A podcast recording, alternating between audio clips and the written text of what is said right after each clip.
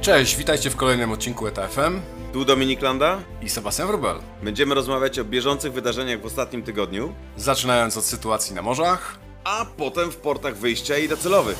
bazując na prawie dwóch dekadach doświadczenia po stronie spedytorów, postaram się rzucić trochę światła na aktualne wydarzenia od strony spedycji i klientów. A ja z mojego życia zawodowego w linii żeglugowej oraz y, w terminalu kontenerowym troszeczkę od linii oraz portów. Możemy nagrywać ten podcast dzięki wsparciu sponsorów największego terminala kontenerowego na Bałtyku, DCT Gdańsk, oraz wiodącego kolodera morskich ładunków drobnicowych EQ Worldwide. Z kolei, jeśli chciałbyś do nas dołączyć i podzielić się swoją wiedzą, pisz do nas na sep.eta.fm lub po prostu nagraj, czym chcesz się podzielić na anchor.fm łamane przez eta.fm. Link oczywiście będzie w opisie odcinka. Dzisiaj porozmawiamy o wielu tematach. Pojawią się długoterminowy obraz rynku, e, problemy w infrastrukturze i tutaj mała rozprawka, czy to jednak jest problem w, instra, w infrastrukturze, czy gdzie może gdzieś indziej. Pojawia się informacja o bezpośrednim serwisie MSC z Indii do Gdyni. I tutaj będzie jeden z większych kontenerowców, e, największy jaki do tej pory pewnie się pojawił w Gdyni, 15 tysięcy TEU. Porozmawiamy o porcie zewnętrznym i tutaj pojawił się również e, gość specjalny w, w dniu dzisiejszym, Maciej Krzysiński z portu Gdynia, także z nim porozmawiamy o odnośnie portu zewnętrznego oraz portu instalacyjnego związanymi z e, budową farm wiatrowych na Bałtyku. Później porozmawiamy o aliansach armatorów, e, pojawiają się informacje o e, nowych serwisach poza aliansami, także czy te alianse tak naprawdę mają sens. E, Następnie o innowacjach, których na przestrzeni lat w sumie trochę w branży było, pomimo tego, że większość osób uważa branżę za mało innowacyjną. E, O cykle życia inwestycji e, w branży, o tym, że porty również inwestują w dywersyfikację usług e, i pod koniec porozmawiamy o tym, kto jest największym wygranym w chwili obecnej e, w czasie pandemii i o tym, że ponad 3 miesiące od incydentu w Kanadzie Sueskim wciąż pojawiają się nowe informacje na temat tego, co tam się w sumie wydarzyło. A teraz zapraszam do słuchania. Tydzień 26, jeżeli chodzi o staweczki, to wygląda dosyć podobnie w sumie do wszystkich poprzednich tygodni w tym roku. E, Na większości trade'ów, które pewnie zainteresują polskich, polskie firmy, jednak są wzrosty. Głównie na tym kierunku Azja, Azja Europa, kolejne 3%. To już kwotowo patrząc, nawet nie są jakieś duże kwoty, bo to 400 dolarów, to patrząc w ujęciu całej tej całej wartości indeksu, to już nie jest dużo. Kiedyś 400 dolarów to, To było pół to frachtu. była taka no, to była taka kwota, że no, naprawdę jak, jak przestrzeliłeś ofertę o 400 dolarów, to już wychodziłeś na takiego, wiesz, co nie wie, gdzie jest rynek, nie? Teraz, teraz 400 dolarów wygląda troszeczkę inaczej na tym, e, w tym ujęciu. E, Co, co mnie zaciekawiło, powiem Ci szczerze, to e, to, co dzieje się w tej chwili na transatlantyku. Eksporty z Europy Północnej na wschodnie wybrzeże. Największy wzrost procentowy w, w, w, w tym tygodniu, 9%, co akurat e, już jest też tam 600, 600 dolarów, no i nie od tych poziomów kilkunastotysięcznych, tylko wciąż niższych, wciąż, wciąż wysokich jak na transatlantyk, bo, bo te e, indeksy są wciąż na wysokim poziomie, ale, e, ale to jednak wartościowo patrząc jest inny poziom niż z, z takiego wschodu. W tym tygodniu powiem Ci, że słuchałem odcinka innego podcastu, Lo- Lloyd's Lista, gdzie wypowiadał się Otto Schacht, czyli szef frachtu morskiego w, w e, z Niemiec. I wyraził on dosyć taką silną opinię, że jego zdaniem ten rynek e, e, stawek już nigdy nie wróci do tego, znaczy nigdy, no przynajmniej nie, nie od razu po pandemii nie wróci do tego poziomu wcześniejszego i że gdzieś te stawki będą się oscylować wokół tam 4000 dolarów i, że armatorom jednak uda się wykorzystać ten moment e, do tego, żeby e, w sumie jak większość innych branż móc prowadzić e, zyskowny biznes gdzieś tam z utylizacją statków na poziomie 70%, czyli patrząc z perspektywy e, linii lotniczych czy hoteli i, i wielu innych tak naprawdę benchmarków, jeżeli chodzi o, o wykorzystanie e, gdzieś tam asetów, które się posiada, to, to nie jest nic dziwnego, oczywiście w tej ostatniej dekadzie wyglądało to trochę inaczej w, we frakcie. E, i, i jego zdaniem w tej chwili faktycznie armatorom uda się e, tą sytuację wykorzystać do tego, żeby, żeby te stawki już tak nie spadły jak, jak wcześniej. Wiesz, generalnie w historii mamy wiele przykładów, kiedy wydawało się, że armatorzy już wykorzystają tę sytuację i rynek będzie wyglądał tak, jakby sobie tego życzyli w dłuższym okresie, ale później pojawiają się kolejne zamówienia jednostek, kolejne statki e, i znowu stawki wracały do poziomu głodowego, prawda? No, wykorzystanie, zresztą utylizacja, która pozwalała armatorowi jako tako funkcjonować przez długi okres czasu, to była powyżej 90-95%.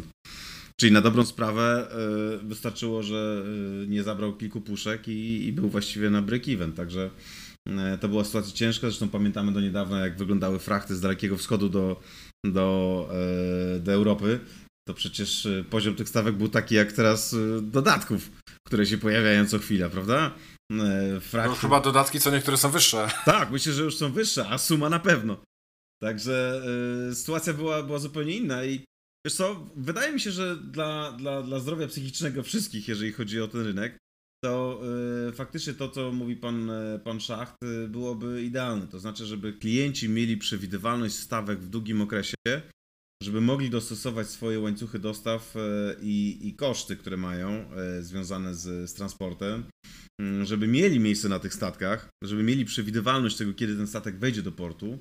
I jeżeli to będzie kilka tysięcy dolarów, tak jak tutaj pan Otto mówił o 4 tysiącach dolarów, ok, niech to będzie 4 tysiące, niech to nie będzie 20 tysięcy spotowo, albo 12, albo 14, a wypełnienie statków na poziomie 70%, myślę, że to jest e, realne oczekiwanie. To znaczy, przy mniejszym wypełnieniu, no ciężko oczekiwać, żeby, żeby rynek za to płacił, ale wszystko powyżej 70% wydaje się być sensownym założeniem, więc e, ja mam tylko wiesz obawy takie, że co chwila czytamy o tym, że armatorzy zamawiają kolejne statki kolejne jednostki się mają pojawiać. Hmm, oczywiście ten cykl, e, cykl, w którym statek powstaje, to jest, to jest cykl powiedzmy półtora roku do dwóch lat, więc te statki nie pojawią się natychmiast teraz, kiedy armatorzy zamawiają na potęgę.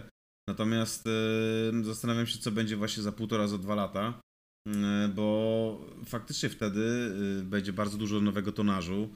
Zresztą co chwila dowiadujemy się o tym, że ostatnio nawet chyba Hyundai zamówił kolejnych ileś tam jednostek. Kolejne jednostki, które mają się pojawić pewnie w przeciągu dwóch lat. Na pewno w jakiś sposób wpłyną na, na podaż i popyt, no bo będzie jeszcze więcej, jeszcze więcej, jeszcze więcej tego tonażu. E, armatorzy generalnie kupują e, cały czas nowe, e, nowe statki. Akurat Hyundai w tym wypadku z, zamówił za prawie 1,6 miliarda dolarów 12 jednostek 13 tysięcznych. Także można powiedzieć, że nie te behemoty, które chodzą na, na, na fariście do, do Europy, tylko troszeczkę mniejsze statki. Jednakoż znowu dodadzą trochę tonażu, Ostatnio mówiliśmy o tym, że zamówienia zostały zrobione zarówno przez, przez MSC, jak i przez część innych armatorów. Jeszcze są zamówienia, o których na dobrą sprawę głośno, głośno nie wiadomo, kto będzie e, tym e, faktycznie armatorem, ale Seaspan też zamawia kolejne statki, czyli ta firma, która jest armatorem i która później e, wynajmuje, czarteruje te jednostki do linii oceanicznych. Także myślę, że jest jeszcze dosyć duża część rynku, który w tej chwili my nie wiemy, kto będzie korzystał z tych jednostek. Natomiast y, dalej są budowane, dalej cały czas pojawiają się nowe jednostki. Mm, I to może tą sytuację zaburzyć. No, już widzieliśmy to wiele razy. E, był kryzys, było źle. E, teoretycznie stawki, e, stawki powinny były, były pozostać. I nie ma. Ja, ja, ja, widzę, y, bo tak y, też, też bardzo sceptycznie na to, na to, patrzę już od dłuższych, y, no już bym powiedział od kilku miesięcy wręcz. E, widzę jednak jedną sytuację, która trochę zmienia w ogóle obraz e, tego wszystkiego. Nie, nie, nie było sytuacji wcześniej, w, który, w którym armatorom udałoby się te e, kontrakty długoterminowe podnieść na wyższy poziom, gdzieś z takim horyzontem czasowym właśnie, wiesz, dwu, trzyletnim plus. Ta, takiej sytuacji jeszcze nie widzieliśmy. I wydaje mi się, że to też da im odpowiednią przestrzeń, taką, taki spokój ducha do tego, żeby w momencie, gdy faktycznie tej, tego tonażu będzie na wodzie za dużo, e, żeby nagle rzucać się o, i walczyć o każdy tiu między sobą, jak to miało miejsce wcześniej. Nie? E, wydaje mi się, że to, to jest, ten, to jest, to jest ten, ten, ta, ta jedna część tego równania, która wygląda w tej chwili inaczej i w sumie dzięki temu e, faktycznie może się to zmienić w, właśnie w tym kierunku, a przynajmniej pewnie z, z tego też e, większość tych tez i, i dyskusji się wywodzi, które, które mają miejsce. Masz rację, sytuacja jest bezprecedensowa, bo faktycznie możliwość w tej chwili kontraktowania usług przewozu na dłuższy okres czasu jest coś, co armatorzy od czego odeszli właściwie już wiele lat temu, prawda? Były to stawki spotowe, e, więksi klienci mogli negocjować kontrakty, e, mieli też e, gwarancję miejsca lub też nie. Część klientów, kiedy rynek był w dołku, że tak powiem, te kontrakty zrywała, szukała innego armatora, który da 20-50 dolarów taniej. No, myślę, że te firmy mają w tej chwili zagwozdkę. Natomiast, tak jak mówisz, armatorzy armatorom udaje się zafiksować e, długoterminowe kontrakty. Mm, no, ale też klienci, można powiedzieć, e, raz, że wyciągają lekcje, tak jak, tak jak rozmawialiśmy, ale też chcą mieć pewność, że faktycznie za pół roku, za rok, kiedy ta sytuacja może ulec zmianie, mm, że jednak dalej będą mieli pewną przewidywalność. Nawet nie tyle pewnie kosztów, ale też i miejsca na statku i, i serwisu, bo w tej chwili serwis jest powiedzmy sobie szczerze, że z różnych względów jest bardzo słaby. E, statki przychodzą bardzo późno do portów, kongestia właściwie jest w większości portów i azjatyckich, i europejskich, mniejsza lub większa. Kiedyś to było wydarzenie, prawda, że był statek stał e, e, na redzie przed portem i nie mógł wejść kilka dni i oczywiście byśmy o tym wiedzieli od razu, a w tej chwili właściwie to jest taka nowa codzienność, można powiedzieć. No już w tej chwili ciężko nawet, ciężko nawet gdzieś tam przywoływać te wszystkie sytuacje, bo praktycznie wszędzie one mają miejsce. Widać też wypowiedzi, nie? Tutaj obydwu panów o imieniu Soren, czyli zarządzających e, Imerskiem i MSC, akurat taka zbieżność imion. E, e, z, ich obydwu ust słychać właśnie te wypowiedzi, nie? że największym problemem w tej chwili jest infrastruktura i, i to ich powstrzymuje i na pewno jest to dużym problemem dla linii, no bo bądź co bądź statki, które stoją, kosztują w tym momencie głównie linie, nie? te co czekają na rozładunek. Gdzie, czy to charter, czy, czy własne asety, to tak czy inaczej jest, jest koszt gdzieś tam przestoju. E... Co, tak, ale ja bym się do końca nie zgodził, że tutaj e, zrzucanie odpowiedzialności na infrastrukturę, na porty, na, na, na terminale kontenerowe, bo trzeba pamiętać, że e, wszyscy funkcjonujemy w bardzo konkurencyjnym środowisku. I, i, nie ma właściwie chyba takiego przemysłu, w którym budujesz infrastrukturę i, i kupujesz sprzęt i zatrudniasz ludzi po to, żeby właściwie oni byli przygotowani, te, te wszystkie wydatki, żeby mogły się może gdzieś tam zmaterializować i pomóc Tobie w najbliższym jakimś tam czasie. Mm, wszyscy udziałowcy oczekują, że będziemy zarządzać e, pieniędzmi, e, które nam powierzają w sposób jak najbardziej efektywny. I, I, nie znam sytuacji, w których na przykład terminale po prostu się budują, e, zatrudniają ludzi, mają sprzęt i na dobrą sprawę czekają na pik. Owszem, zdarzają się sytuacje, kiedy terminale się budują, mają nadzieję na biznes, a ten biznes nie przychodzi. I później mamy sytuacje, w których te terminale, powiedzmy, e, czy porty tych statków nie widzą zbyt często. Natomiast e, to, można powiedzieć, jest e, przeszacowanie możliwości przyciągnięcia nowych armatorów, ale, ale generalnie my wszyscy jesteśmy bardzo mocno policzeni, no bo, bo, bo ciężko jest wytłumaczyć udziałowcom, że potrzebujesz wybudować port czy terminal za 400 milionów euro, mm, a jednocześnie tak na dobrą sprawę to nie jesteś przekonany, kiedy to będzie, a właściwie to budujesz to tylko po to, że jak będzie pik, który może nadejdzie, to wtedy będziesz w stanie e, obsługiwać statki, bo pamiętaj, że my jesteśmy w jednym wielkim jakby połączonym e, naczyniu, tak? To, to, że my będziemy mieli miejsce, dajmy na to, w porcie w Gdańsk, to wcale nie oznacza, że na przykład e, jeżeli we wszystkich portach po kolei będzie problem z kongestią, że do nas statki dopłyną bez żadnego problemu i będziemy je mogli obsługiwać. Oczywiście, tak jak w tej chwili, zresztą to jest też wiadomość ciekawa, pojawiają się nowe serwisy, które z uwagi na problemy, które są w Europie Zachodniej, w Antwerpii, w Bremerhaven, w Hamburgu czy w Rotterdamie, zaczynają tutaj do nas przychodzić. E, my w DCT widzimy e, większe zainteresowanie części klientów, większy wolumen, który jest do nas przerzucany z portów zachodnich, ponieważ u nas nie ma problemu z kongestią. Jesteśmy bardzo, bardzo sprawni operacyjnie w tej chwili. Nasze obłożenie placów składowych jest w granicach 60 paru procent, więc to nam pozwala oferować dodatkowe możliwości e, naszym klientom. Natomiast E, tak samo też i, i e, ostatnio gruchnęła informacja o tym, że armator MSC e, będzie, będzie na okres letni również, jak ładnie to się po polsku mówi, chyba wdrażał, tak? Wdrażał zawinięcie do, do Gdyni, do, do naszych kolegów z BCT serwisem IPAC, czyli to jest ten serwis Pakistan Middle East generalnie, ponieważ właśnie w portach Europy Zachodniej nie ma miejsca i armatorzy szukają e, takich portów i terminali, w których mogliby obsługiwać, e, mogliby obsługiwać ładunek, no bo, no bo alternatywa jest taka, że po prostu stoisz i czekasz e, i nikt ci za to nie płaci i dalej łapiesz opóźnienia, a, a jeżeli jesteśmy w stanie coś takiego zaoferować, to dobrze dla polskich portów, powiem szczerze.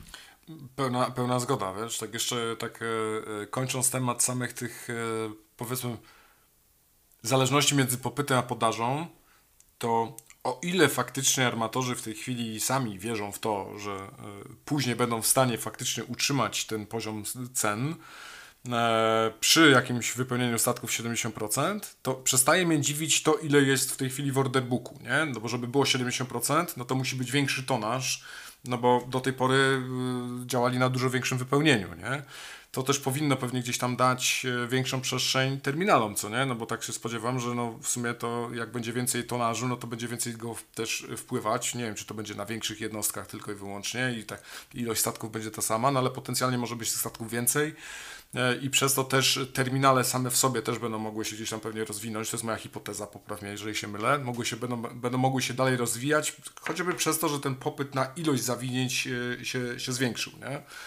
E, co, co do MSC, mnie, mnie to e, bardzo e, zaciekawiła ta informacja. Nie, nie wiem na jak długo ten serwis jest faktycznie planowany, ale sam w sobie brzmi, brzmi bardzo interesująco, bo to jest w sumie bezpośrednie zawinięcie z Półwyspu Indyjskiego do Gdyni. Fakt faktem, jak popatrzysz na ten routing i na te porty, które są po drodze, to ja nie mam pewności, czy on będzie na czas, bo w tych e, powiedzmy portach po drodze, które są, te kongestie występują. No ale yy, bardzo, ba, bardzo, znaczy mnie, mnie mocno zdziwiło to, jaki tam jest zestaw w ogóle jednostek, który, yy, który do obsługi tego wchodzi. To pewnie wynika z tego, co jest w tej chwili w ogóle dostępne, tak się domyślam, bo to, bo to nie jest już w tej chwili kwestia planowania, że a, chcemy uruchomić taki potrzebujemy do tego takie jednostki, no ale mamy tam rozstrzał e, pomiędzy nie, niecałe 7 tysięcy a 15. I 15 tysięcy na Gdynię to to chyba będzie rekord, co nie? Tak, natomiast wiesz co, e, tak jak mówisz, wydaje mi się, że mm, to jest e, potrzeba czasu, potrzeba chwili, jak mówią, także e, oczywiście życzę, życzę tutaj nam wszystkim, żeby te, ten biznes w Polsce się rozwijał. E, I e, ten serwis, który się pojawi, na pewno jest to ciekawa alternatywa dla klientów. Natomiast E, e, generalnie jest to, jest to również związane z większą restrukturyzacją połączeń feederowych, e, też MSC. Z tego, co, z tego, co zdążyłem wyczytać, to Baltic Club 1 i Baltic Club 4 zostają zawieszone. Kłajpeda i Bremerhaven zostaną dodane do Baltic Club 2. Antwerpia spadnie z tego serwisu. I dodatkowo pojawi się e, German Express, który ma przewozić kontenery między Antwerpią a Hamburgiem. Także takie bardzo karkołomne, e, można powiedzieć, tutaj e, rozwiązania, ale to jest na chwili. No, armator też nie może czekać na to, że sytuacja gdzieś tam się poprawi. I tak jak mówisz, te statki generalnie, z tego co rozumiem, to jest 10 jednostek i większość tych jednostek to są około 6700 TU, ale zna, zdarzył się rodzynek, nomen omen MSC Virgo. E, statek, który faktycznie ma 15 tysięcy TU i statek bardzo duży, e, który generalnie ma 366 metrów długości, 51 metrów szerokości, zanurzenie dochodzące do 16 metrów. Także statek, którego, którego, że tak powiem, chyba jeszcze w Gdyni nie było. I z tego co wiem, armator zastanawia się w tej chwili, kiedy zawinięcie tego iPaka zrealizować. Natomiast Oczywiście trzymamy kciuki, e, zobaczymy jak, e, jak sytuacja będzie wyglądać. E, jak mówię, jeżeli w polskich portach my wszyscy tutaj jako środowisko logistyczne możemy skorzystać na tym i dać dobry serwis, to czemu nie? Ale powiem Ci jedna rzecz. On planowany jest, właśnie Virgo, na przyszły tydzień, na zawinięcie do Gdyni. 13. Taka, taką datę wybrali. Nie wiem, co oznacza ten 13, ale wiesz, e, znając, znając, e, że tak powiem tutaj, e, można powiedzieć, e, schedule, jaki armatorzy ostatnimi czasy mają, to tutaj się dużo może zmienić. Natomiast czy ten statek wejdzie faktycznie do Gdyni, czy nie, no to jest to, jest to ciekawa, jest to ciekawy temat. Zresztą MSC miało parę lat temu, prawda? Miało taki wykwit nowych serwisów bezpośrednich, był bezpośredni serwis z Australii, Australia Express, później był e, East Africa Express, później był Angola Express. E, także te serwisy też e, zawitały na, na, na krótko do Gdyni. Później w ramach restrukturyzacji siatki połączeń, bodajże wspólnych serwisów z innym armatorem, MSC zdecydowało się o skróceniu jakby tych serwisów bezpośrednich. No ale widać, że armatorzy cały czas myślą o tym, jak sytuację poprawić. Myślą o tym, co może było jeszcze zrobić i faktycznie polskie porty tutaj mogą, mogą przyjść z pomocą. Natomiast wiesz, to co, to co ja się zastanawiałem na czym, to, to e, jeżeli faktycznie e, te statki miałyby wchodzić, to ostatnio wyczytałem e, informację na temat offshore'u i zacząłem zachodzić w głowę, w jaki sposób wszystkie te nowe rzeczy mają się zadziać w polskich portach czy w Gdyni. Słuchaj, nie ma co debatować. Zapytajmy o źródła. Dzisiaj mamy przyjemność gościć również Macieja Krzysińskiego z Port Gdynia, który również prowadzi projekt portu zewnętrznego. Dzień dobry, cześć. Zaprosiłem Macieja, bo, chcia, bo, chciałem zadać kilka pytań odnośnie e, portu zewnętrznego w Gdyni, który gdzieś tam nie schodzi e, z ust wielu osób, a o którego jeszcze nie mieliśmy e, okazji w sumie zbyt szeroko w ogóle omawiać na, na łamie ETFM. Także Macie, może na początek byś mógł przedstawić w ogóle sam projekt. Jakie są założenia, jaka jest motywacja do tego, żeby on powstał, jak ma to wyglądać w przyszłości, tak żeby przybliżyć tym słuchaczom, którzy być może jeszcze nie widzieli wizualizacji i informacji na ten temat. Tak, no, Zarząd Morskiego Portu Gdynia nad koncepcją, można tak powiedzieć, budowy portu zewnętrznego pracuje od wielu lat, natomiast pierwsze takie w ogóle przymiarki to jeszcze są bardzo historyczne i one nawet sięgają czasów Tadeusza Wendy, także bardzo, bardzo dawno temu. E, my można powiedzieć niejako trochę kontynuujemy tą tradycję, e, ale rzeczywiście Port Gdynia, jak wiadomo, jest blisko stulatkiem, dziarskim, ale stulatkiem. W przyszłym roku kończymy 100 lat i e, naszym jakby głównym tutaj wyzwaniem, które w porcie dzisiaj mamy, to jest krótko rzecz biorąc brak terenów rozwojowych. Poprzez to, że port oczywiście powstał niegdyś w małej wiosce, a dzisiaj jest to już bardzo duży port y, bałtycki, y, jeden z największych, można tak powiedzieć, y, realizujący no, dosyć dużą ilość przeładunków, szczególnie jeżeli chodzi o przeładunki skonteneryzowane, a w międzyczasie naturalnie obrastał miastem, którego po prostu otoczyło, no to wykorzystał praktycznie już w tej chwili wszystkie posiadane przez siebie tereny. My w zasadzie można powiedzieć, dzisiaj nie mamy żadnych wolnych terenów.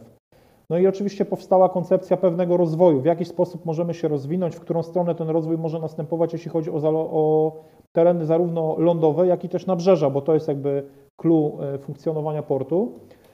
No i z wielu, wielu analiz e, po bardzo długim czasie wyszło, że właściwie jedynym rozsądnym e, rozwiązaniem, też które w tej chwili na świecie jest szeroko dosyć stosowane, to jest tak naprawdę budowa piersu w postaci półwyspu, który stanie się, można tak powiedzieć, nowym portem, czyli na kolejne 100 lat będziemy mieli drugi port, który oczywiście będzie nierozerwalnie łączony z portem istniejącym, no jednak będzie to zupełnie nowe przedsięwzięcie, e, zarówno inżynierskie, jak i e, biznesowe.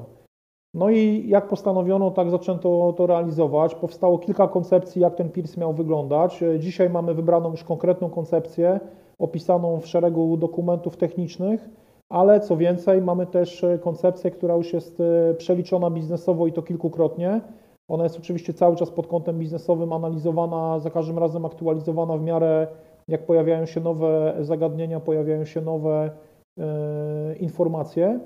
E, no i oczywiście, co najważniejsze, rozpoczęliśmy proces poszukiwania partnera, bo dzisiaj takich e, biznesów oczywiście nikt nie robi, żaden port, żaden zarząd portu samodzielnie, to zawsze jest w powiązaniu z jakimś e, solidnym partnerem. E, nam na dzisiejszym etapie udało się pozyskać czterech zainteresowanych, bardzo poważnych inwestorów, którzy są skłonni zainwestować w to przedsięwzięcie. Wygra jeden z nich, najlepszy, który złoży najlepszą ofertę. Niemniej jednak jesteśmy w procesie przetargu publicznego i mamy trzy zainteresowane konsorcja i jedną firmę, która jest obecna na rynku międzynarodowym bardzo długo, Są to firmy, które mają ogromne doświadczenie, mają za odpowiednie zasoby i krótko rzecz biorąc liczymy na to, że razem z nami ten port wybudują. Mam nadzieję, że nie później niż do roku 2028. Mhm. Naj, największa część tego portu to jest terminal kontenerowy. Z, tak, największa część tego portu. Tak, tak. Oczywiście nasza wizualizacja i czy w ogóle generalnie nasza koncepcja przewiduje budowę przede wszystkim terminala o charakterze kontenerowym. Wynika to z kilku rzeczy, o których za chwilę powiem, ale co do zasady jest to PIRS o powierzchni blisko 151 hektarów, w pełni wyposażony, głównie jako terminal kontenerowy, chociaż będzie tam oczywiście możliwość przeładunku również innych towarów. My generalnie w porcie przyjmujemy taką zasadę, że jesteśmy portem co do zasady uniwersalnym, więc jesteśmy w stanie przeładowywać praktycznie każdy rodzaj ładunku. Dzisiaj tak to realizujemy w naszych terminalach, ale tak zamierzamy to też realizować na pirsie portu zewnętrznego. E, więc będzie tam możliwość przeładunku czy Project Cargo, czy wojska, tak jak to do tej pory robimy, czy elementów morskich farm wiatrowych, o czym się bardzo dużo mówi, pewnie do tego wątku jeszcze wrócimy. E, ale przede wszystkim głównym e, jakby ładunkiem, który zamierzamy tam obsługiwać, to są kontenery. No to też wynika z kilku rzeczy. Przede wszystkim dlatego, że dzisiaj konteneryzacja szeroko rozumianego transportu to jest po prostu coś powszechnego.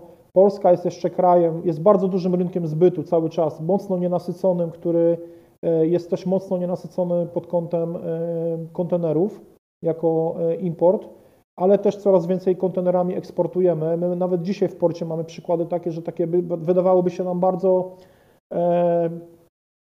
jakby to powiedzieć, e, ładunki nietypowe e, są przeładowywane w porcie Gdynia w kontenerach. To jest na przykład koks, który całkiem niedawno ładowaliśmy do kontenerów i wysyłaliśmy, czyli ładunek by się wydawał stricte masowy, który trafił do kontenerów.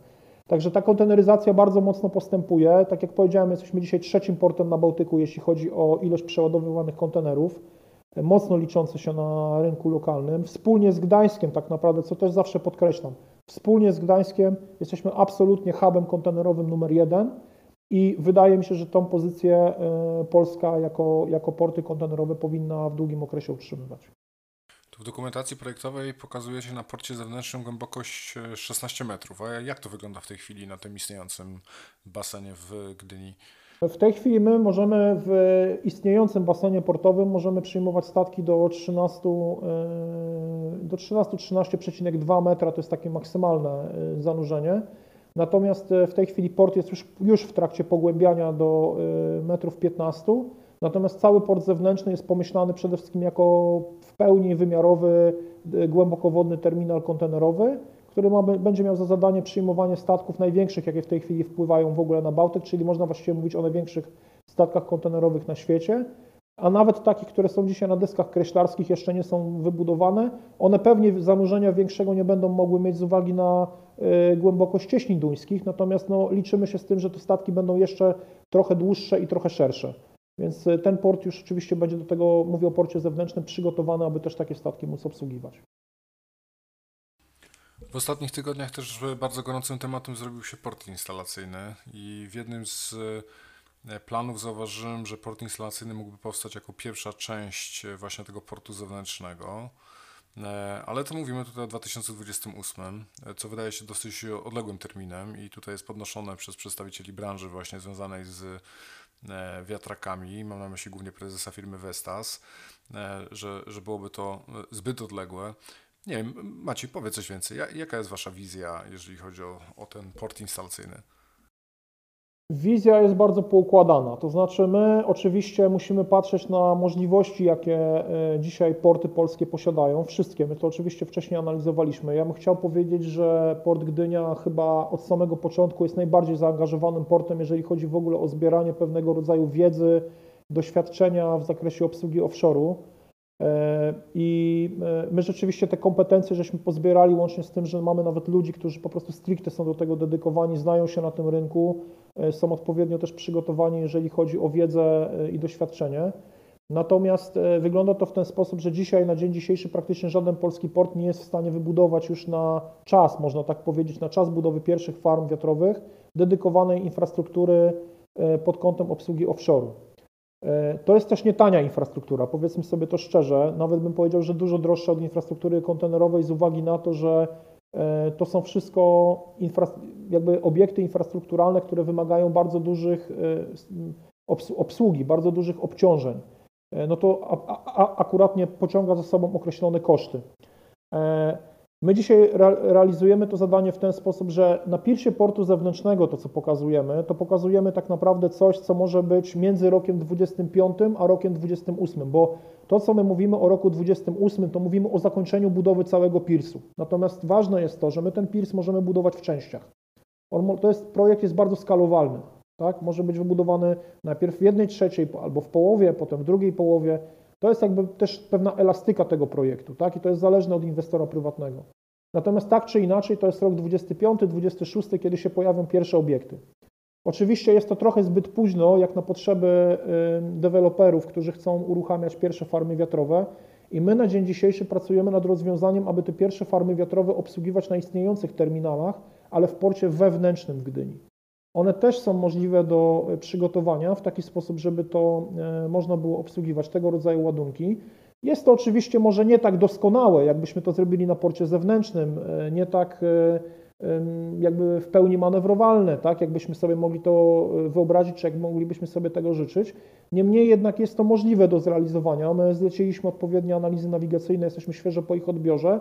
Wiemy, że taka możliwość w porcie wewnętrznym istnieje i w tej chwili przygotowujemy się z, do jakby konkretnej koncepcji, którą za chwilę wszystkim zainteresowanym, bo jesteśmy ze wszystkimi zainteresowanymi w kontakcie, na bieżąco przedstawić, omówić z nimi możliwości realizacji tego projektu i myślę, że na początku zaczniemy obsługę właśnie wewnątrz portu, a docelowo być może przy tych farmach jeszcze albo przy kolejnych, bo wiadomo, że ten rynek offshore'owy nam się mocno rozwija, przeniesiemy się już na port e, zewnętrzny.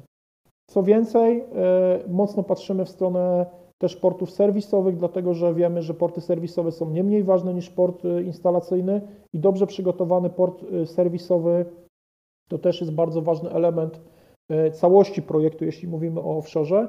I myślę, że też tutaj jako Port Gdynia możemy się śmiało tą wiedzą podzielić, bo mamy wiedzę nie tylko na temat tego, jak ten port i koncepcję, jak ten port instalacyjny zrobić, ale też jak zrobić dobry port serwisowy. Wszyscy mieszkańcy północnej Gdyni, którzy mają okazję przemieszczać się estakadą, na, na pewno zauważyli na terminalu BCT e, dużą ilość od czasu do czasu tych łopat, wielkich wiatraków, e, które można tam widzieć.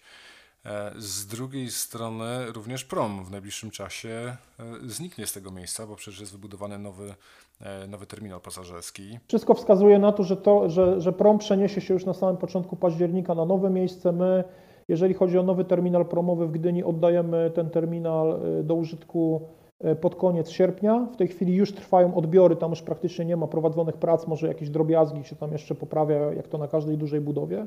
Natomiast do końca sierpnia będzie ten terminal już oddany do użytkowania. Oficjalne otwarcie planujemy na 23 września, na 99 urodziny portu.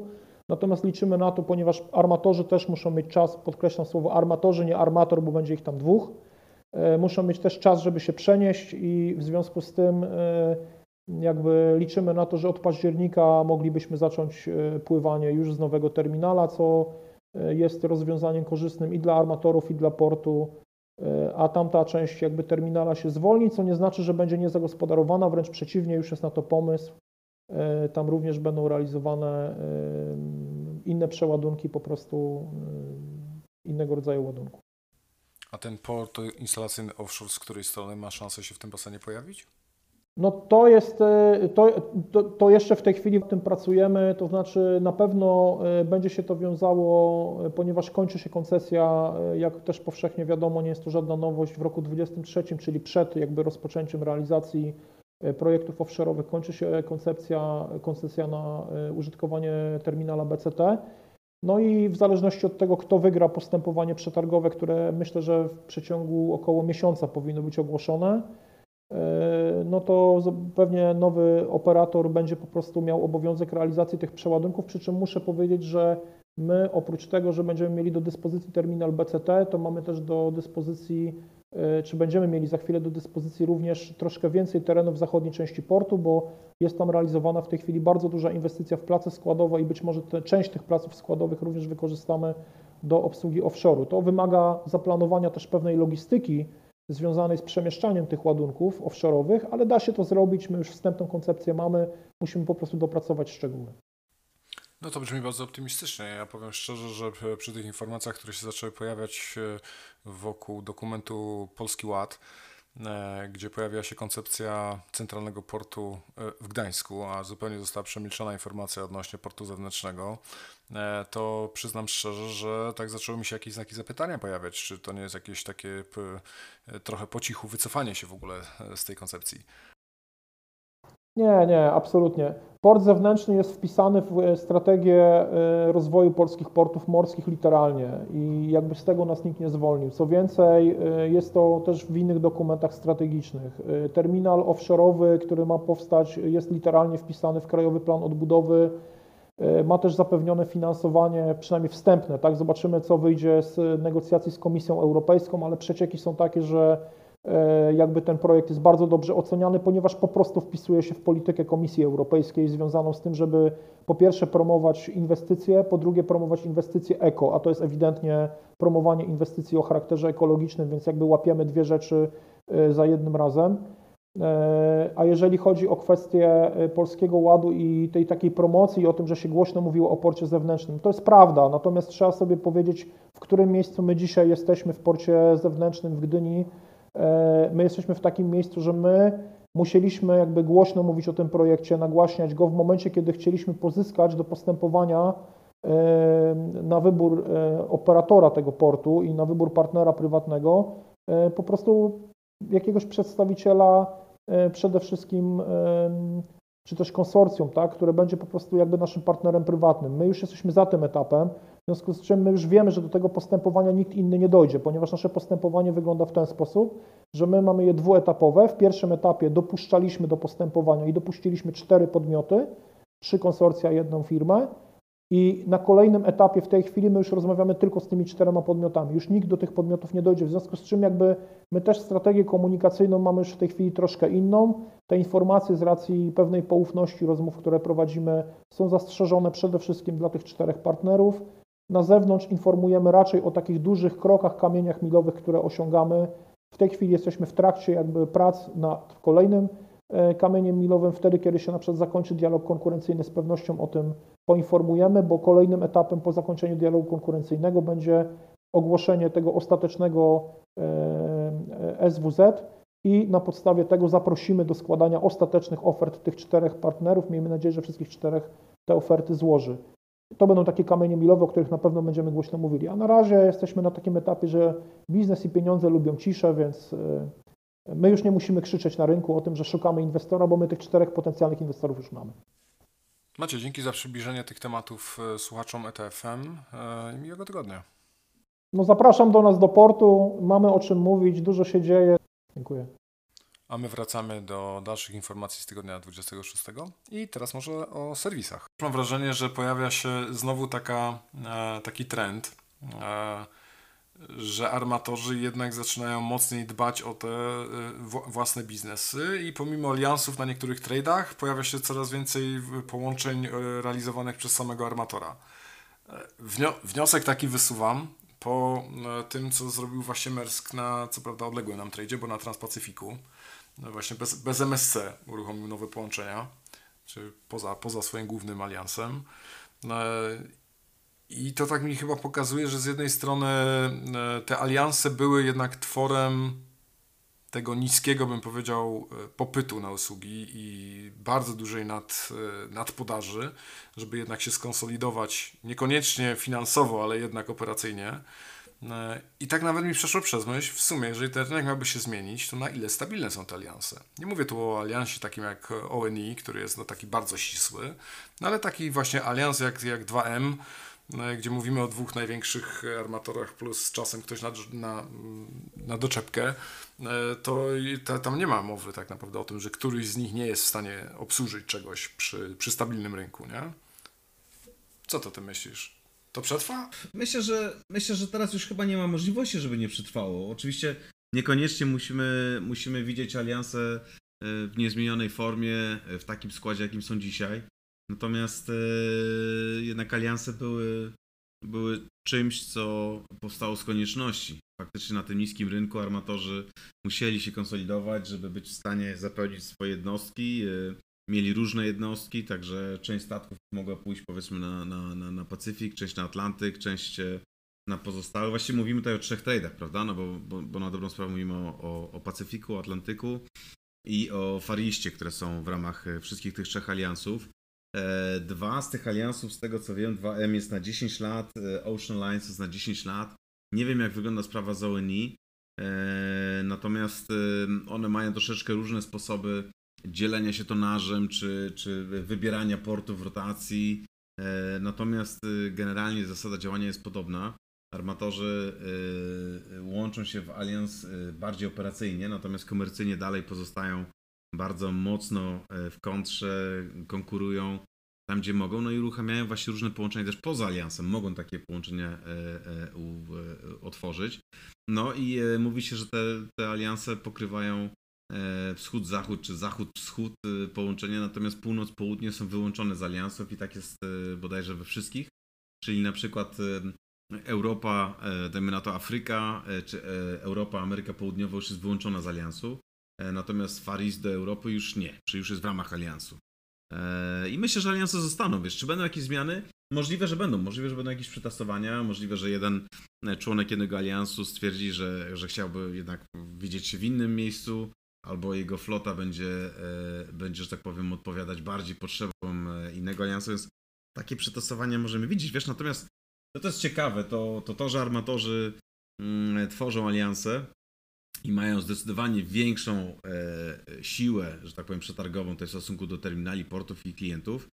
Mm, natomiast same porty takich aliansów raczej nie tworzą. Że też, też inne wyzwania operacyjne, nie? Faktycznie to współdzielenie się, e, współdzielenie floty, miejsca na pojedynczym statku, to, to gdzieś tam stwarza takie naturalne, bym powiedział, podłoże do, do rozmowy na ten temat, że a, może popłyniemy razem.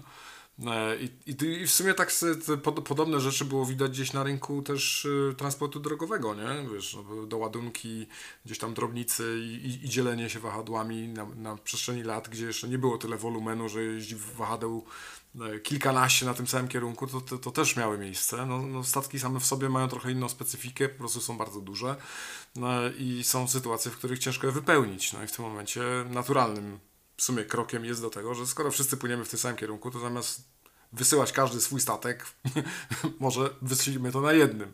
Ca całe szczęście w sumie, bo jakby płynęło tych statków pięć, no to też e, zupełnie inny wymiar ekologiczny byłby tego wydarzenia. E, no ale niestety z perspektywy samego terminalu, to mi jako osobie z zewnątrz ciężko znaleźć te punkty tej synergii, nie? Co, czym w tym momencie ten, te, te terminale mogły by się e, nie wiem, wymieniać, współdzielić, żeby, żeby to miało korzyść taką operacyjną dla, dla każdego z nich.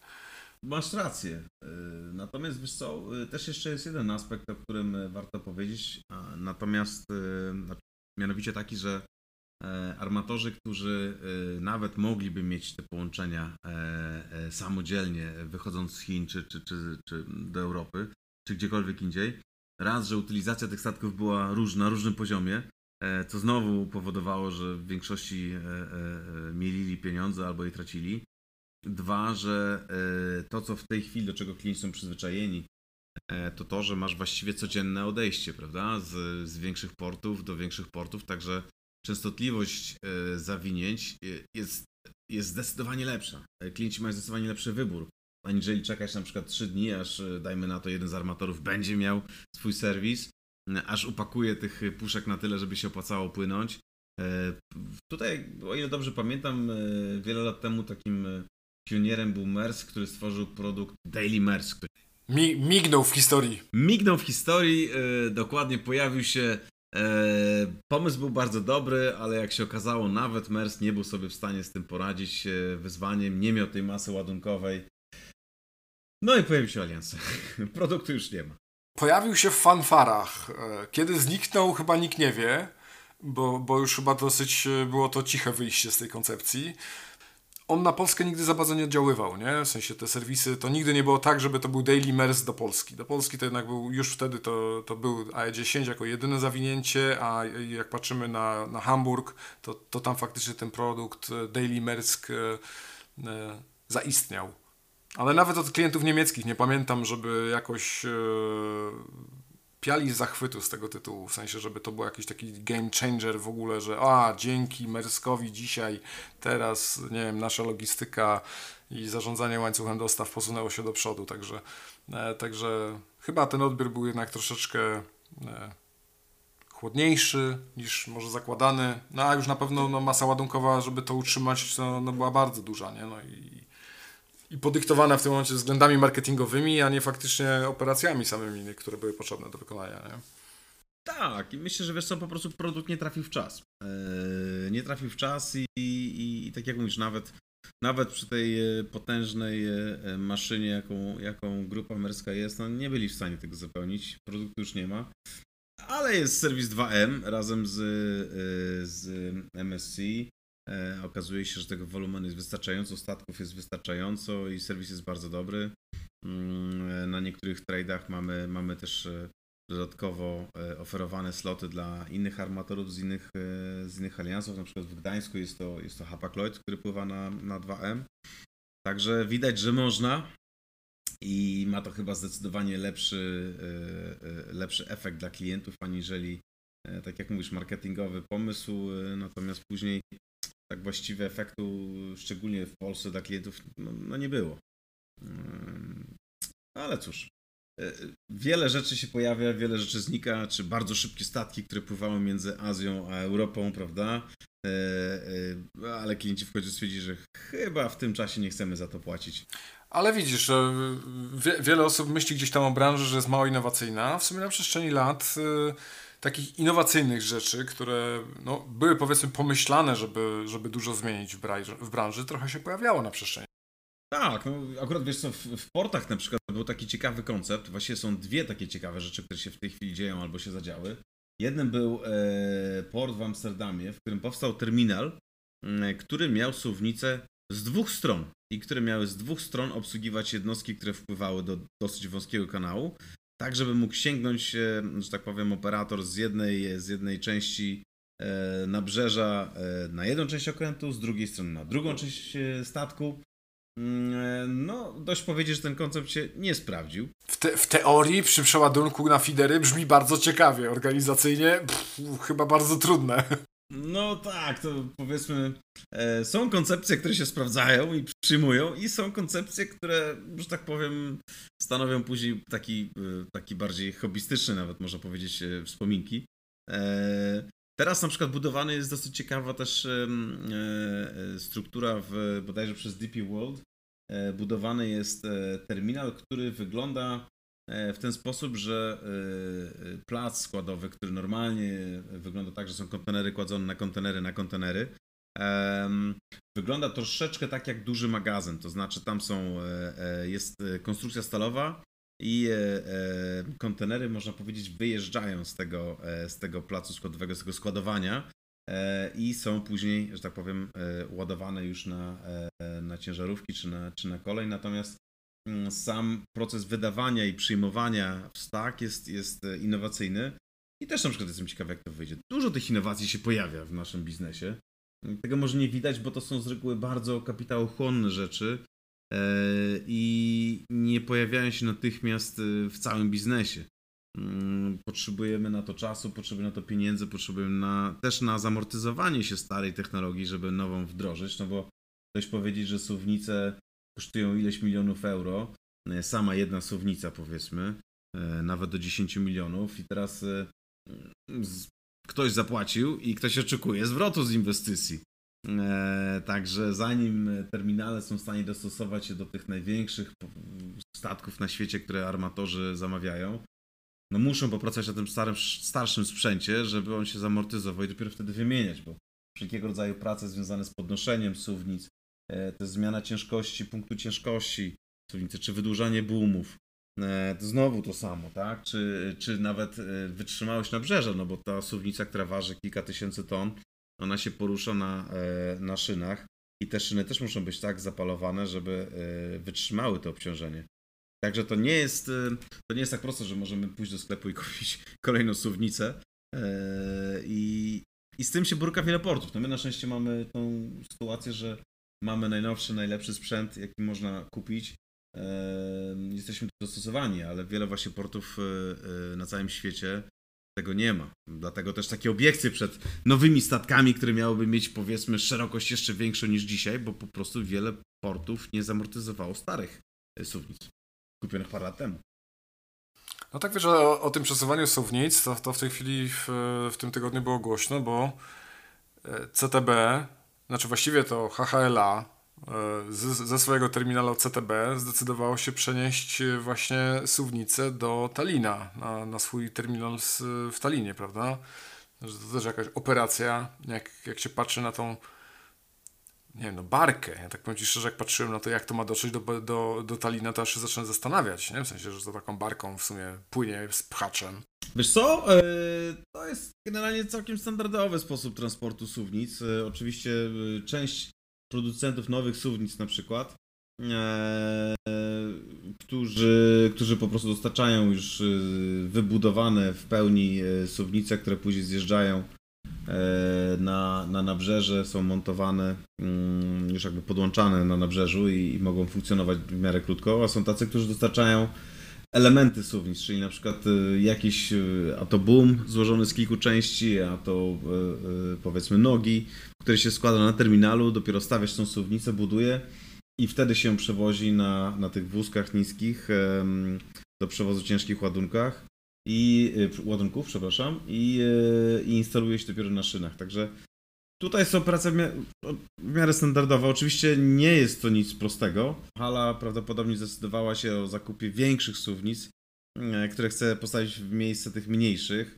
E, port w, w Talinie pewnie takich suwnic nie ma, w związku z czym przesuwają po prostu te suwnice, które nie są jakieś tam jeszcze bardzo bardzo stare, co prawda, one są z 2005 roku, z tego co widzę, także no powiedzmy, takie, można być nówki nieśmigane.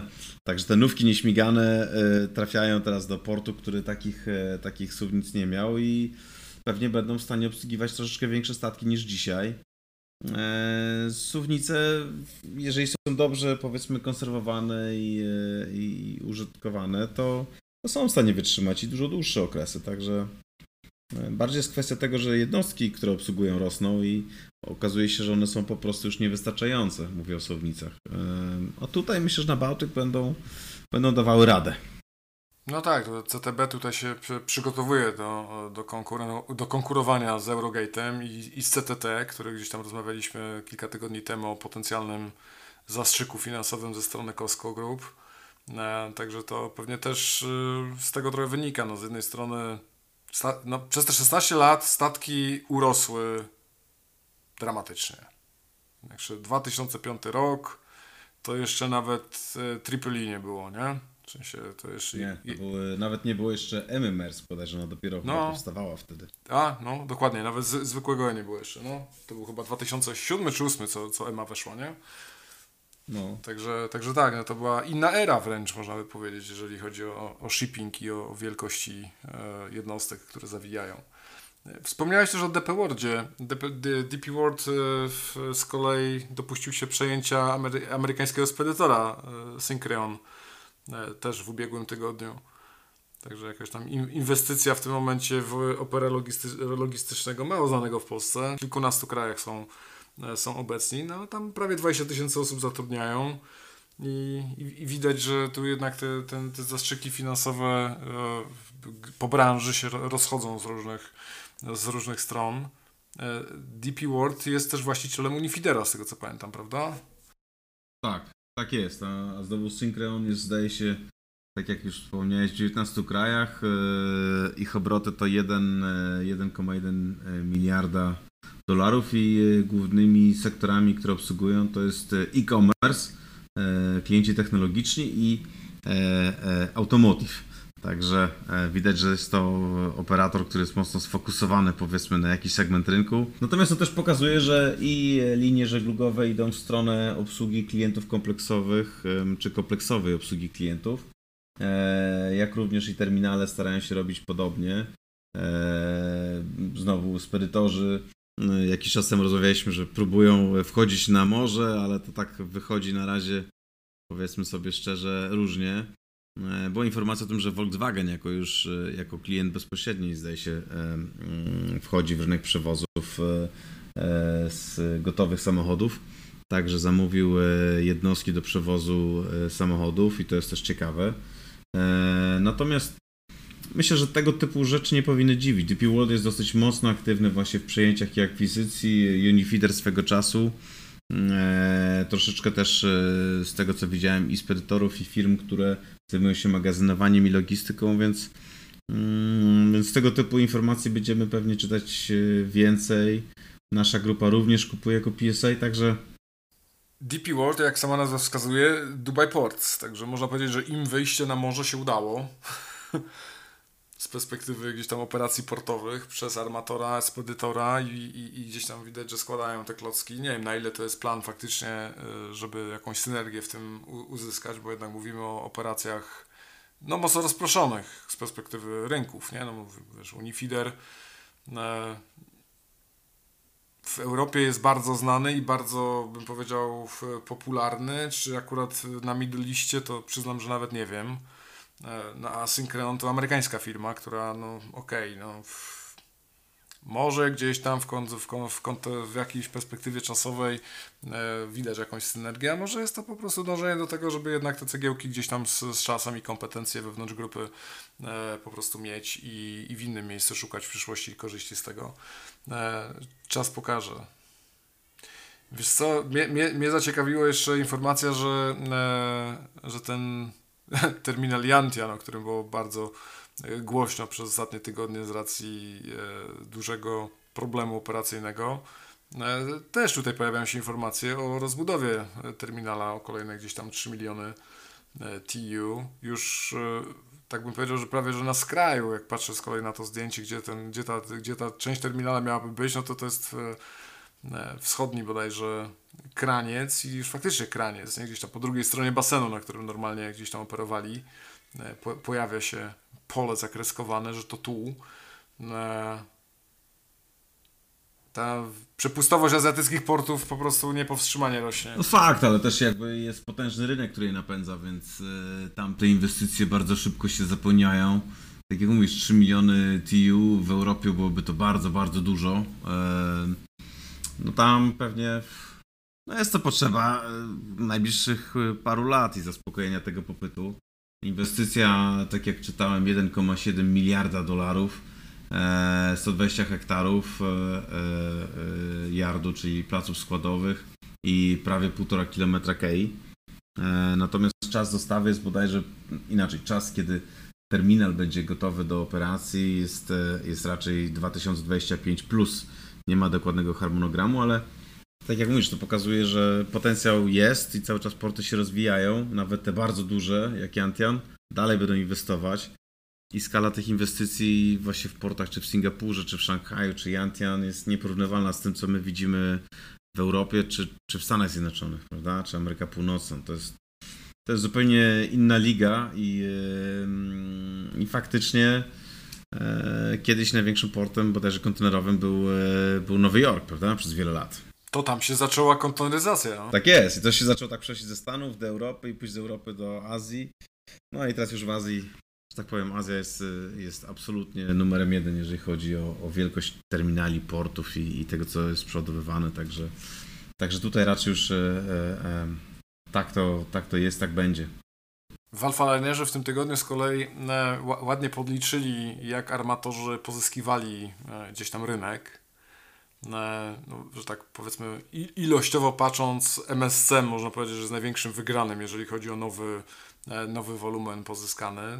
Nie dziwi to. W sensie ilość czarterów, które zawiązali z statków z drugiej ręki, które kupili, tu chyba znowu tam padła jakaś astronomiczna liczba w zeszłym tygodniu, jakichś tam 50 milionów dolarów chyba za 5000 TIO, coś, coś takiego, e, to, to jednak pokazuje to, o czym kiedyś rozmawialiśmy, nie? że MSC chyba sobie bardzo postawiło w tym momencie za cel, żeby jednak wykorzystać tą koniunkturę, która w tej chwili jest, do tego, żeby pomóc z jednej strony klientom szukającym możliwości przewozowych, a z drugiej strony właśnie zakontraktować pewnie część z nich na dłużej e, w ramach tej pomocy. E, i tą flotę gdzieś tam buduje, a przez to też przejmuje wolumen dużo bardziej mnie zaskoczył e, Hyundai. Znaczy, może nawet nie o tyle, co zaskoczył, bo o tym też już kilka razy rozmawialiśmy, ale procentowy udział, e, jeżeli chodzi o wzrost nowego wolumenu pozyskanego, jest no, dużo wyższy niż w MSC, nie? bo w MSC to tam mówimy o e, chyba 4% wzrostu, gdzie w, w Hyundai mówimy o 17%, także 4 razy więcej z perspektywy tego, ile musieli obsłużyć nowego wolumenu. I podobnie w Wanhaiu, tym tym e, azjatyckim Intra-Asia, bardzo znanym takim e, challengerem od lat, bo to już z dobre 10 lat się mówi, jak to One się rozwija. E, tajwański, z tego co pamiętam, linia. I to, to są ci najwięksi wygrani aktualnie, jeżeli chodzi o, o, o wzrosty wolumenu, które myślę, że każda z tych linii no, liczy na to, że przełoży się właśnie na, y, na odpowiednie wzrosty długoterminowe i że uda im się jednak przywiązać tych klientów, których, którym gdzieś w tej chwili pomogli. Van High faktycznie on wyszedł z 320 tysięcy z 320 tysięcy TIU w styczniu 21 na 412, także właściwie w pół roku 29% y, zwiększył swoją, e, swoją pojemność swojej floty. Hyundai z uwagi na bardzo intensywny plan rozbudowy floty też, e, też szybko się rozwija. Natomiast tak jak mówisz, to jest raz, że byli chyba jednymi z pierwszych, którzy zamówili znowu nowe, e, nowe te wielkie jednostki e, Gulsun i, i jej siostry dołączyły do floty. Teraz też zbierają z rynku to co, to, co można właśnie po to, żeby zabezpieczyć możliwości przewozowe, ale nie wiem, czy widziałeś, jest ciekawa informacja o Hyundaiu, który czego właścicielami, e, kiedy było krucho, e, e, Hyundai Merchant Marine po upadku Hanjina dostał duże wsparcie rządowe, co oczywiście nie podobało Unii Europejskiej czy europejskim przewoźnikom. Natomiast dostał... nacjonalizacja, można powiedzieć, nastąpiła, nie? Tak, nastąpiła nacjonalizacja, no i w tej chwili Korea Development Fund, czy bank, przepraszam, to jest 12%, niecałe 11,9%, Korea Ocean Business Corporation 4%, Korea Credit Guarantee Fund 7,1%.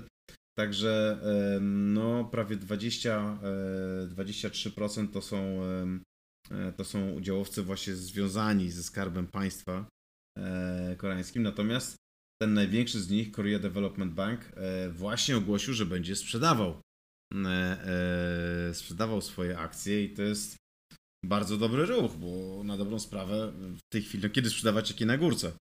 Armatorzy wszyscy notują świetne wyniki. Także może to być finalnie dobry biznes. Historia Zima pokazuje, że w ostatnim czasie da się na akcjach zarobić, jeżeli chodzi o, o, o linię. Także, e, także tak, no jak, jak teraz faktycznie to w, sprzedadzą, to nawet uda im się obronić tą swoją tezę, e, że zainwestowanie w Hyundai było takim posunięciem biznesowym. Oczywiście. No cóż, ale tak powiem, tutaj e, dzięki temu udało się utrzymać i produkcję w stoczniach koreańskich i, e, i faktycznie Hyundai zaczął wychodzić na, e, jak to się ładnie mówi, na czarno. Ma dobre wyniki finansowe.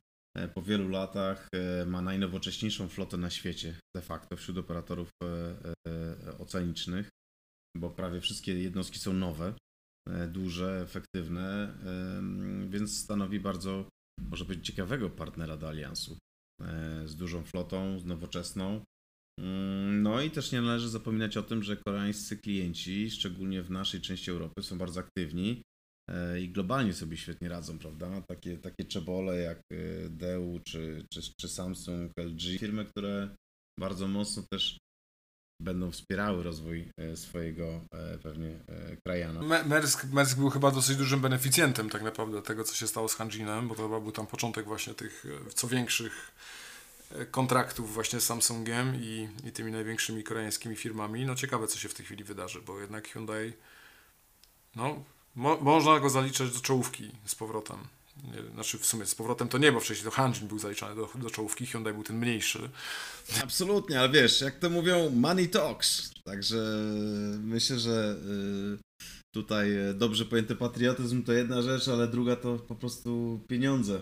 E, które się muszą zgadzać. I... A jak mowa o pieniądzach, to tam wi widzę, że tam sy sytuacja w, w kanale sueskim wciąż nabiera nowych kolorów.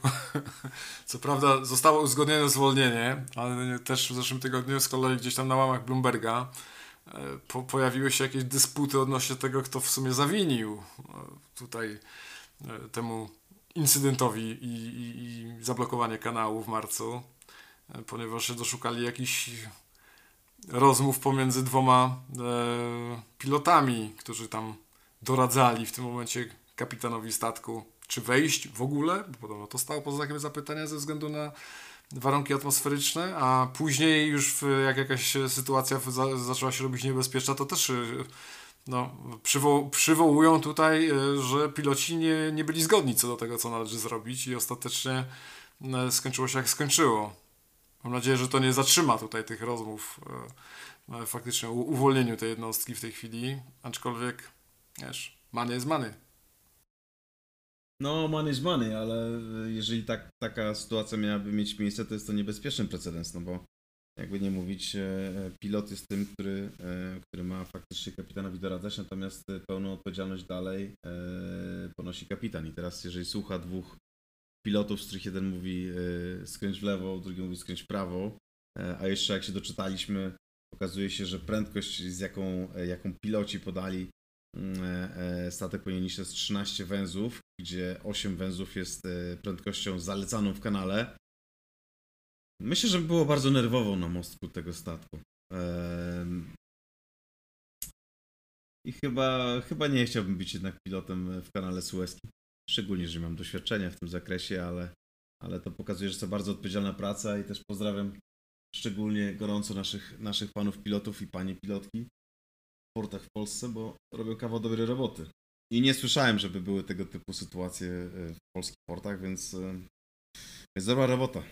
A, ta, ta, jedna, ta jedna scena na BC się nie liczy. Właśnie, nie, nie wiem jaki był, jaki był finał, e, jaki był finał sprawy, natomiast e, cóż, no, na, na, się zdarzają. No, zdarzają się, no niestety, no tutaj mówimy o z jednej strony żywiołach, z drugiej strony jednak e, to nie jest jazda na rowerze, a nawet na rowerze można się przewrócić, więc, e, więc nie jest to do, do w 100% możliwe do zaplanowania, co się wydarzy. No, na BC tak samo jak w Kaosiągu wiedzą, co oznacza wymiana suwnicy. E, I, I tutaj też Wojtek pod którymś z postów nam mówił, że oczekiwanie na nową to tam około dwóch lat. W momencie, gdy tam w Kaosiągu się, nie wiem, z miesiąc temu wydarzyła też sytuacja, że E, sterówką, nie? Tym, tym, tą, tą końcową częścią sterówki, co gdzieś tam wystaje ponad e, burtę, e, zahaczyli też o suwnicę, która się przewróciła na terminal. Także, no, zdarza się. No, te wypadki są takie dosyć spektakularne później. Tak, no też. Dlatego wszyscy przykładamy największą, największą, można tutaj powiedzieć, wagę do bezpieczeństwa, bo cokolwiek się dzieje na terminalu czy w porcie, E, może mieć tragiczne skutki. E, dlatego też i, i prowadzimy dialog z, z, kierowcami samochodów ciężarowych, którzy do nas przyjeżdżają i z operatorami intermodalnymi i z armatorami właśnie e, ze szczególnym uwzględnieniem bezpieczeństwa, bo wiesz, suwnica waży dużo, to są, to są ponad tysiące ton, ponad tysiąc ton, natomiast statek potrafi ważyć dużo, dużo więcej i ta słownica, mimo tego, że jest potężna i wystaje ponad 100 metrów nad, nad, poziom, nad poziom wody, bo te nasze największe słownice z boomem u góry mają ponad 130 metrów wysokości, no to jednak jak statek ją dotknie chociażby, e, to ona po prostu się składa e, i uderza w następną, i uderza w następną, to sprawia efekt domina. E, I e, suwnice to jest jedna rzecz, ale najważniejsi są ludzie. I e, jeżeli tam ktokolwiek, gdziekolwiek, czy by mm, miał być, czy jako operator, jeden z naszych kolegów czy koleżanek, czy, czy kolega, czy koleżanka, którzy pracują w dziale utrzymania ruchu, czy kierowca zewnętrzny, czy nasz, czy nasz operator, to to jest fatalna sytuacja. Dlatego ze wszech miar trzeba uważać. Niestety te wypadki dalej się zdarzają. No ale, ale to jest najważniejsza rzecz w portach. E, I tak samo armatorzy bardzo mocno tego, e, tego przestrzegają i dokładają wszystkich starań, żeby, żeby transport był jak najbezpieczniejszy. Niestety często siły natury e, przeważają, albo też pojawiają się niestety uszkodzenia, czy, czy po prostu błąd ludzki, mimo wszelkich starań. No, na szczęście chyba we wszystkich tych przypadkach, które gdzieś tam dzisiaj przytoczyliśmy, nie, nie było ofiar e, w, w ludziach, także to całe szczęście. No ale, no ale to jest poważna sprawa, no jednak mówimy o ogromnych masach e, i, i, i ciężarach, które tak z każdym pojedynczym sprzętem się tutaj wiążą. No to przecież pojedynczy kontener jest wystarczająco niebezpieczny, żeby zrobić bardzo dużą krzywdę, a gdzie my mówimy o, o, o statkach czy suwnicach, które są w stanie wiesz, podnieść i same ważą e, dużo więcej. No dobra, Dominik, chyba na dzisiaj wszystko, co? Myślę, że tak. Pracujmy bezpiecznie. Uważajmy na siebie. Cieszmy się, że nie mamy zagrożenia takiego, że nam coś e, spadnie i się przewróci na co dzień. No i, no i trzymamy kciuki, żeby nikomu się nic nie stało. W jakichkolwiek warunkach pracuje. Tak jest. Udanego tygodnia. Udanego tygodnia. Dzięki, cześć. Na koniec chciałbym podziękować Wam, słuchaczom, że byliście z nami oraz e, naszym partnerom i sponsorom, e, największemu e, terminalowi kontenerowemu na Bałtyku, DCT Gdańsk oraz wiodącemu kolauderowi ładunków drobnicowych EQ Worldwide. Jeżeli chcielibyście dołączyć do nas do rozmowy, to dla przypomnienia piszcie do mnie sepmałpa.eta.fm lub możecie również nagrać się, swoją wypowiedź, swoje pytania, czy czymkolwiek chcielibyście się podzielić by, lub zapytać na anchor.fm łamane na eta.fm. Tam można kliknąć wiadomość oraz e, nagrać właśnie swoją wypowiedź, do czego Was gorąco zachęcam. Chciałbym, żeby to miejsce, by, żeby ETA.fm było takim miejscem, w którym możemy my wszyscy się dzielić informacjami oraz wzajemnie od siebie uczyć. E, Także dzięki za to, że, że byliście z nami. E, Życzę Wam udanego tygodnia. Pozdrawiam, Sebastian Wruber.